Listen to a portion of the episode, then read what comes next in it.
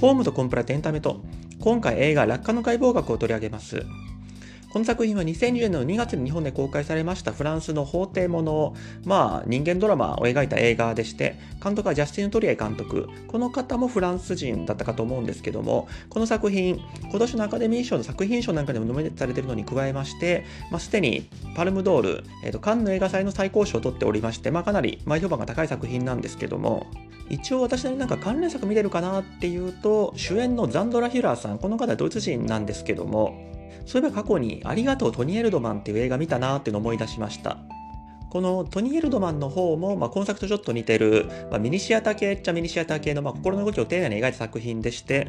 まあ、まあかなり面白かったなーっていう記憶があります。で、今作落下の解剖学が今回何を取り上げるかと言いますと、基本的にずっと裁判の様子が続いていく映画なんですが、まあこれもその他の方のレビューなんか見てますと、その緊迫した裁判劇かみたいな風に書かれている方もいらっしゃるんですが、私はなんか逆にこの裁判ってずっと何してんだろうってずっと意味不明だったというか、何なんだこれはって思いながら見てたところもありましたので、まあ、何が違和感あるのか何が引っかかるのかってところを今回お話していこうかと思います。まあただ私フランスの裁判制度についてその詳しいということは全くないので、その解説っていうか、まあこんな感じなのかなと思った感想を話すみたいな感じになってくるのかなっていうふうに思っております。ではまず本題に入っていく準備としまして、まず今回の映画の概要、そして今回そのフランスの刑事裁判の話がずっと出てくるんですが、そのフランスの刑事裁判の概要について簡単に触れていこうかと思うんですけども、まず映画の概要としましては、予告編なんかにも出るところであるんですが、その殺人事件に関する刑事裁判っていうのがずっと中心となって進んでいくんですが、じゃあどういった事件が問題になっているかと言いますと、主人公一家、えー、と夫婦と子供とあと犬がいるんですが、この人たちはフランスの、まあ、雪山深い山奥に大きい山小屋建てで住んでまして、この山小屋っていうのもさんがい建てある、その家族で住むにはちょっと大きいかなって感じなんですが、このさんがい部分から夫が下に落下して死んでしまったと。で、なぜ落下したのか、これはその事故で落ちたのかもしれないし、えーと、劇中ですと妻が殴ってその殴った衝撃でその下に落ちて死んでしまった、つまりその妻が夫を殺したんじゃないかってことが疑われて、この作中では刑事裁判になっていくわけです。で、その裁判の中でだんだんその夫婦間にもともと遺恨というか確執というか、そういったその人を殺してもおかしくないようなその不和があったんじゃないかってことがだんだん明らかになっていくっていう、まあ、映画としてはまあそういう作りになってるんですが、この作中で表されておりますフランスの刑事裁判、まあ、普通に見て楽しむだけだったらそこまで詳しく知る必要はないかもしれないですが、ちょっと私がその違和感を感じたところにもつながってくるんで、その刑事裁判の仕組みについて簡単にご説明したいんですけども、まあなんか法学部のいちねん生みたいな話だれなんですが、刑事裁判の仕組み自体、まあ、分類の仕方によってどこに着目して分類するかによっていろんな見方があるんですが、えーと、フランスでも基本的には日本みたいに検察官がいて裁判官がいて、そして被告人、あと被告人のその代弁者である弁護士がいて、このさん者で対決して、えーと、やるっていう裁判の方式になってまして、まあ、こういうのを弾劾主義と言って、そうじゃない形、その検察官と裁判官が一体になってるやつを糾問主義というみたいな分類もあったりするんですが、ただまあ今糾問主義って採用してる国はほとんどないと思いますので、その昔、例えば日本でも江戸時代なんかですと、その大岡の越前ですとか、その富山の金さんですとか、ああいうのって、そのお知らすに裁判、えーと、犯罪者をひっ捕らえてきてやると。あれって一見その検察といいますか、その罪を糾弾する人と、それを裁く遠山の金さんみたいなふうに分かれてるように見えるんですけども、あれ実際はその罪を糾弾してる立場の役人って大岡の越前なり遠山の金さんの部下だったりするんで、その仲間内なんですよね。その訴追する人と裁く人が一体化してるのが糾問主義で、そうではなく検察は検察庁の人だし裁判官は裁判所の人だしって形で、それぞれ別の組織の人がやるっていう今のやり方が弾劾主義と。まあ、厳密に言うと多分今でも軍事法廷とかそういうのは糾問主義でやってるんじゃないかなと思うんですけど、この糾問主義のやり方ですと、まあ捜査機関が無茶なことをした場合でも、その仲間内でやったことだから隠すみたいなことが起きるんじゃないかってことでよろしくないってことで、今はえーと弾劾主義が中心になってるんですが、この弾劾主義の中でもさらに誰がその判決をするのか裁判の判断をするのかっていうところでみっつに大きく分けることができるんですけども、まずまあ普通にいわゆる裁判官が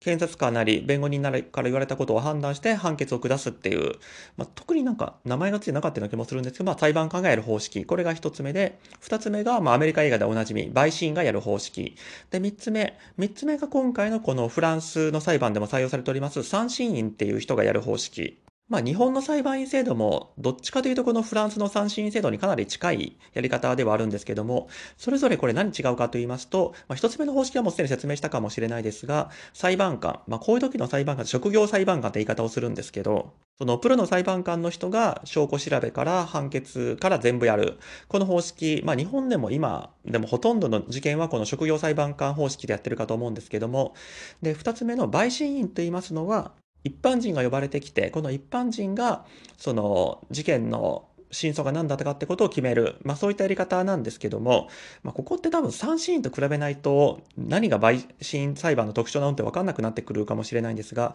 あの、陪審員ってあくまでその事実がこうだったか、この人が有罪か無罪かを決めるだけで、その刑事裁判だと有罪だって決まったら懲役何年とか罰金いくら、あるいは死刑だってふうに決めるじゃないですか。それを決めるのは陪審員裁判方式だと裁判官なんですね。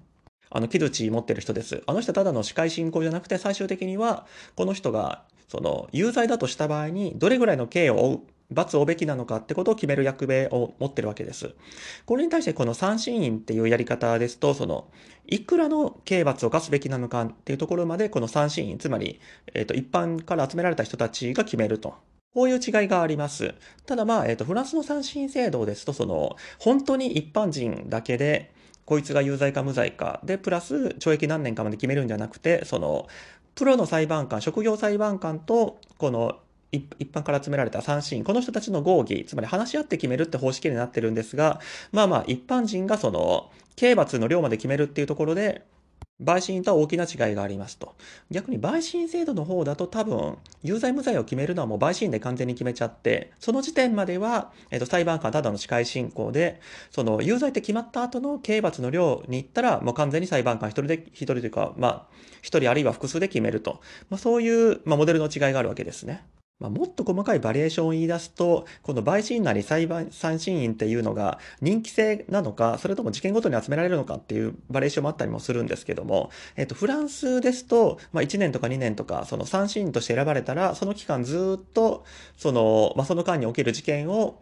裁くということになるのに対して、まあ、皆さんご存知、日本の裁判員制度ですと、あれは事件ごとに集められるので、えっと、今回の事件のその判断を行ったら、もうそこで解散で、次の事件はまた次の裁判員を集めてやると、まあ、そういう方式になっています。ちなみにこれまた余談なんですけど、職業裁判官って言い方しましたけど、なんか慣例的に、その、職業というか、えっと、プロで裁判官やってる人のことはそういう言い方するんですけども、これなんでそういう言い方するかっていうと、多分、えっと、陪審員とか参審員とか、その一般の人から集められた人も、その裁判の中で、その判決を下す、まあ、量刑をやるかやらないかともかくとして、その判決を下す立場になる人っていうのは、その言葉としてはみんな裁判官なんだっていう考えがあるからじゃないかなというふうに思います。つまりその、陪審員とか参審員っていうのは、より大きい括りとしての、その、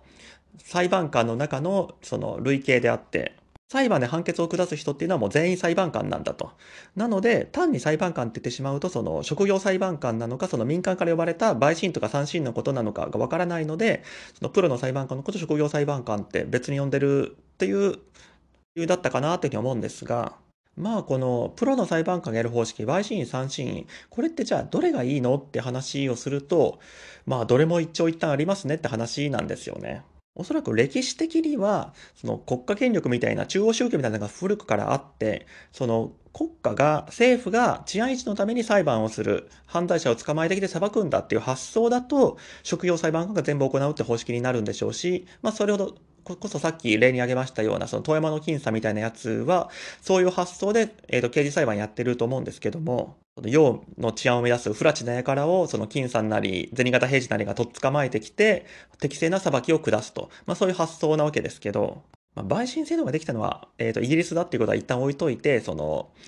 じゃあ陪審制度とか参審制度みたいな一般人が参加するやつって、どういう理念でできてるのかっていうと、そのアメリカ開拓時代みたいなやつがやっぱり典型的にイメージしやすいところだと思うんですけど、その、西部の村みたいな、その、ワイルドワイルドウェストの時代の西部の村って、その、まあ、何十人、何十世帯とか、それぐらいの規模でしか集まって暮らしてないんで、その、プロの裁判官を街に置くことなんかできないんですよね。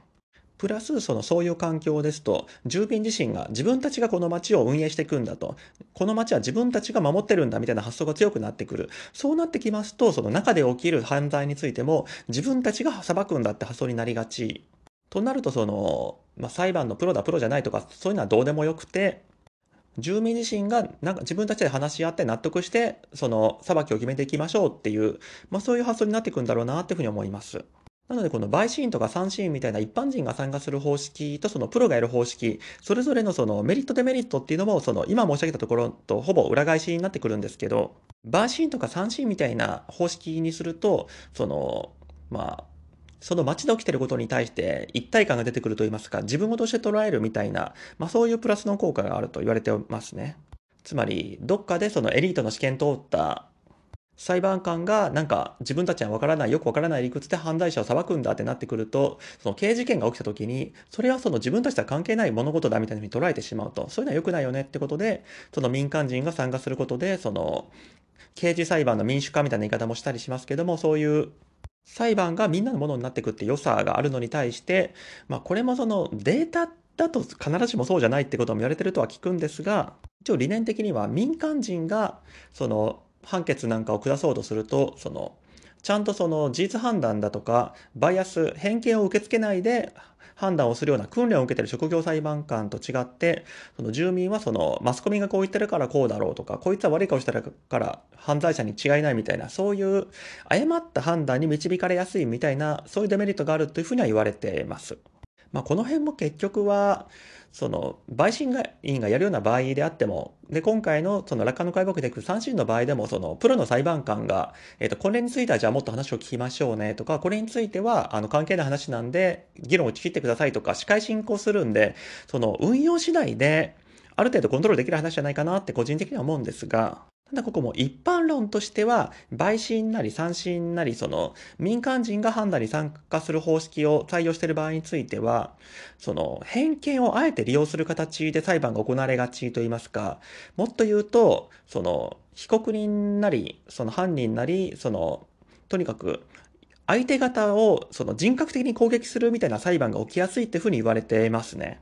典型的な例としましては、まあ、このポッドキャストも過去に多分過去最長の長さで取り上げましたジョニー・デップ対アンバー・ハードの名誉毀損裁判、あれなんか典型的な陪審裁判だってふうに言われてますね。あれってあの同じほぼ同じ裁判がイギリスとあのアメリカと両方で行われてるんですが、えーと、イギリスでは確かあれアンバー・ハードが勝って、えーと、アメリカではそのジョニー・デップ側が勝ったわけですけども、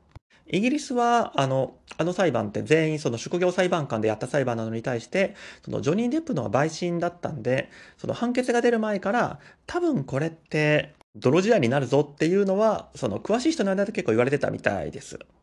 実際私もそのまあドキュメンタリーとかチラッチラッと見た感じですけど、ちょっと典型的な陪審裁判のやり方だなって感じはちょっとしていて、その、まあ、さっき申し上げたその人格攻撃的な内容をやる陪審裁判のやり方だなっていう印象で、まあ、先ほどのポッドキャストの回でも申し上げたところではあるんですけど、そのアンバーハードがその雑誌かなんかに寄稿したこの文章が名誉毀損かどうかってことを判断するのに、なんで夫婦喧嘩の様子とかを法廷に流さなきゃいけないんだって話であって、いやアンバーハードがどんだけジョニー・デップを恨んでようが、その、その文章の中に名誉毀損的な内容が入ってなかったら名誉毀損にならないでしょって話だと思うんですが、その何が論点なのかぐちゃぐちゃになっていく感じっていうのは今回、まあ、今からお話ししますこの楽観の解剖学における刑事裁判における私が感じた違和感ともつながってくるところかなというふうに思ってます。さてやっと今作についての話なんですけども、作中の裁判ずっと見てると、あのなんか髪が短い男性の検察官がずっとそのなんか意地悪なこと言ってくるなって印象なんですが、一応なんかたまにその裁判官の横のあたりに普段着の人が座ってるのが見えるかと思うんですが、あれが参審員ですよね。まあフランスでも司会進行の権限持ってるのは多分裁判官だけで、参審員は基本的にもうずっと座って聞いてるだけってことなんで、まあ、すごく目立たない位置にいるわけなんですが、先ほどちらっと申し上げました通り、その私この裁判見てて何なのこれですごく感じたのは、やっぱりあの検察官の主張していることがそもそもそれって事件に関係あるのっていうことを延々なんか言い続けるんですよね。もちろんたまにはその裁判官にそれは関連性がないんじゃないですかみたいなことで言われたりするわけですけど、いやそのずっと前から関係ないだろうって話、私の目から見たら関係ないって話をずっとしてるし、その弁護士側もなんか口喧嘩みたいに、いやそれはこういうことですみたいな反論をするんですけど、その日本的な発想からするともうはち割ぐらいの議論無駄だなって感じがしたんですよね。この辺はその実際にフランスの裁判ってあんな感じなのか、映画的なその演出として誇張しているのかとはちょっとわからないですが、ただ先ほども申し上げましたその陪審裁判ってこうなりがちだよねってところからすると、あながち嘘ばっかりでもないんだろうなって気はしてます。作中のその具体的な争点として上がっているものなんかですも、まあこれも結これは実際にその映画の中でも突っ込まれてましたけど、主人公が過去に書いた小説、あ主人公はあの小説家なので、その中にその夫を殺そうと女性のエピソードがあると。で、加えて、主人公は、あの私の小説は実体験に基づいて書いているってインタビューで話してたと。だから、この小説のこの描写は、今回の殺人事件の証拠なんだって警察官が言ってくるわけですけど、まあこれ映画見られて皆さんどう思われたかわからないですけど、なんか、なんじゃこらって理屈だと思うんですよね、私は。似たような話はどんどん続いていきまして、その主人公は、まあ、夫もその物書きだったんで、その夫が作ったアイデア、その、まあ、小説のアイデアを盗んで自分の作品にしたと。それをもとにその検察官から「あなたは盗作したんですか?」みたいなふうに詰められたりですとか、あと過去に主人公がまあ浮気をして夫と争いになったっていうのも「あなたはバイセクシャルなんですか?」とか突っ込んできたりですとか。この辺り日本の刑事裁判だとどうかなっていうふうに考えたんですけど、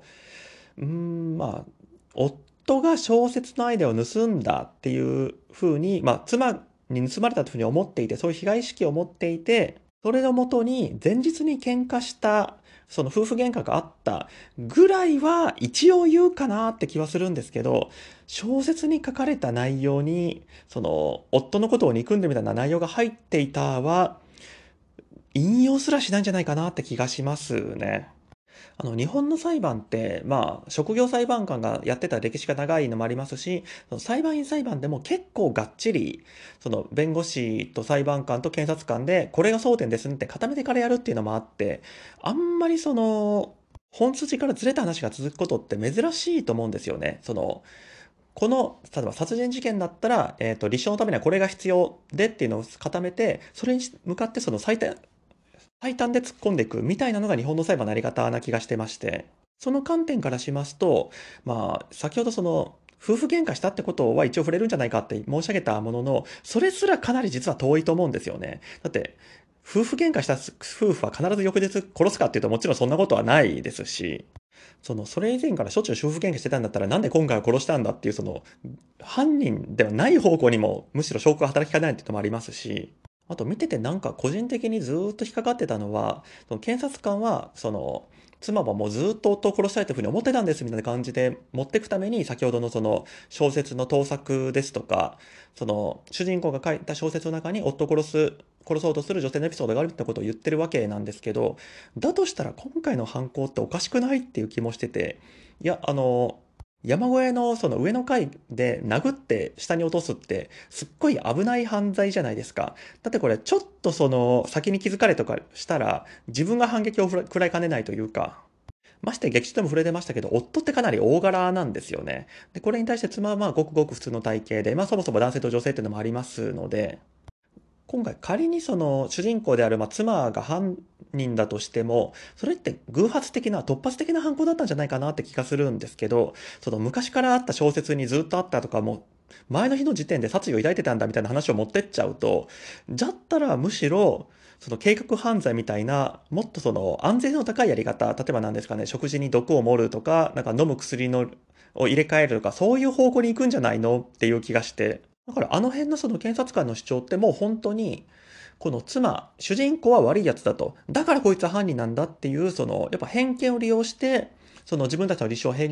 成功させようとしてるっていう、そういう主張の仕方なんですよね。いや、確かに盗作するのは悪いやつだろうし、夫婦喧嘩してたら、まあこいつは悪いやつだっていうふうになるかもしれないものの、やっぱり日本の裁判的な発想だと、だから殺したとは限らないよねっていうところがどうしても引っかかって、その日本の検察官とかもそういった話を法廷には持ち出さないのかなっていうふうに思ってるんですが、じゃあ日本の裁判だったらどういう争いになったのかなっていうふうに言いますと、あの、まあ、日本の裁判のその教科書といいますか、もう日本の裁判ってこんな感じだよっていうのを話すときに、私いつも例として出すのが、あの、かの名作、えっと、それでも僕はやっていないっていう、まあ、痴漢冤罪を扱った映画があるとかと思うんですけども、あれ、なんか多分昔も申し上げたと思うんですけど、いや、本当あれ、法学部の授業とかで見せてもいいぐらい、もう丁寧に丁寧にその日本の刑事裁判の手続きを追って説明してくれてるんですよね。で、あれ、もう本当全然、実際に起きたとしても違和感ないなって感じのことが作中でも行われてるんですが、あの映画の中ですと、その主人公、痴漢冤罪を疑われている主人公、えー、と今回の落下の解剖学じゃなくて、このそれでも僕は言ってないの主人公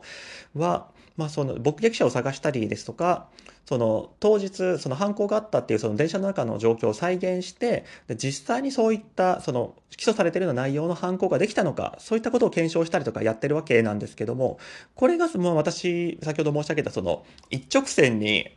あの犯行のその犯罪のその真相に迫っていくやり方だと思うんです。今回の犯罪はこういうものですと。で、えーと、今回の事実に照らすとそれはできません。いや、他の可能性がありますっていうふうに、その一直線に迫っていくやり方だと思ってるんです。まあ、一応、今回の落下の解剖学の方でも、その、被害者と同じような形、多分重さとか合わせてるであろう人形を実際のその落下現場に落としてみて、あ、これは実際にここに落ちました、みたいな実験をしてたわけですけども、そうそう、日本の裁判だと多分むしろこっちが中心の論点になってくると思うんですが、この映画の中だとあれってすごくいいあの論点提起したなと思うんですけど、なんか一瞬で流されましたよね。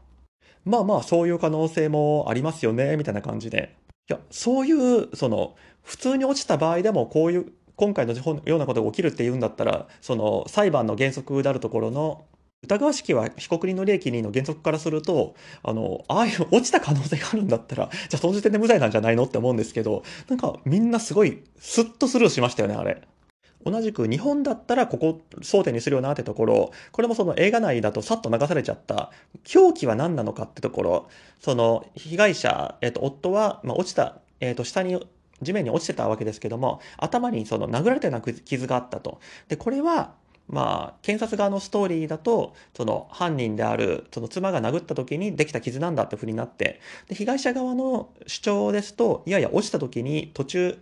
その庭にある小屋にぶつかって、その小屋にぶつかった時にできた傷なんだっていう、まあ、そういった争いがあったわけですけども、この映画内でえーって感じたのは、その弁護人側から、えーと検察側に殴ったっていうんだったら何で殴ったのか教えてくれと。そういうふうに主張したんですけども、検察側からは、いや、何で殴ったかは知らないけど、まあ、凶器なんて、その、その場面には、えっと、被害者と加害者のふたりしかいなかったんだから、すぐに隠せるんだから、何が凶器かとかは別に大した問題じゃなくないみたいに終わっちゃったわけですけど、あれもなんか変なやりとりだなと思って、これもやっぱり日本的な発想だと、その、それは、じゃあ簡単に手に入るような材質のものなのかとか、本当に簡単に隠せるのかですとか、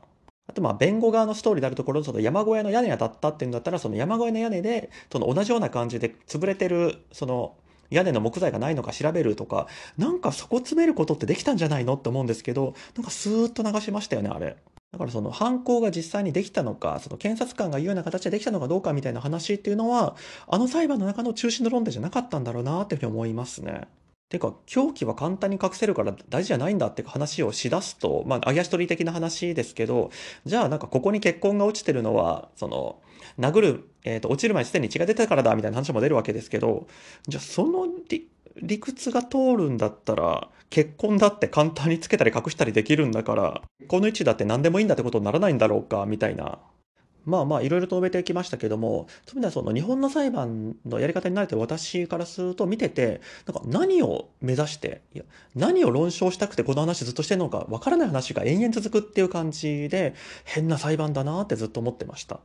主人公が盗作したからって言って、浮気症だったからといって、だからまあ、この日に殴って殺したことにならんだろうっていう話だと思うんですけども、ずっとその話してましたよね。まあ、フランスの裁判関係者がこの映画を見てどういうふうに感じるかわからないですけども、映画としましては最終的にはまあ主人公は無罪になるわけですけども、見てる私からするとまあそりゃそうだなって感じなんですよね。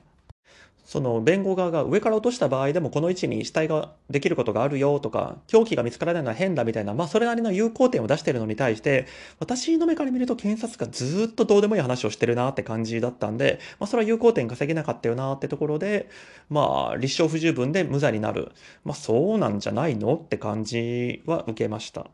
では最後、映画全体の感想についてなんですけども、まず面白かった面白くなかったで言いますと、まあ、これは面白かったですね。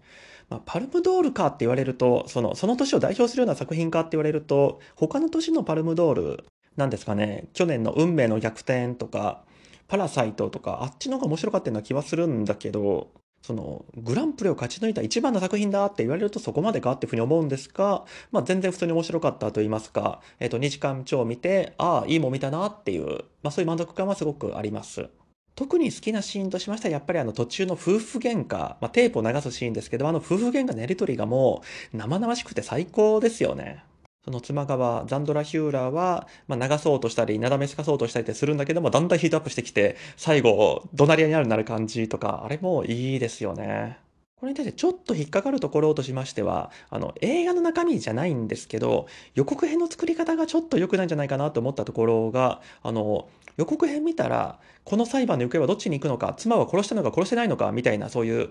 法廷サスペンスみたいな作品に感じちゃうと思うんですけど、これ実際見たらあの気づかれると思うんですけど、その裁判の行方がどうなるとか、真相がどうだった、あの本当は誰が殺したのかとか、これって映画的になんかどうでもいい話なんですよね。あくまでその裁判の中で暴かれるその事実を通じて、夫婦がどういう関係だったのか、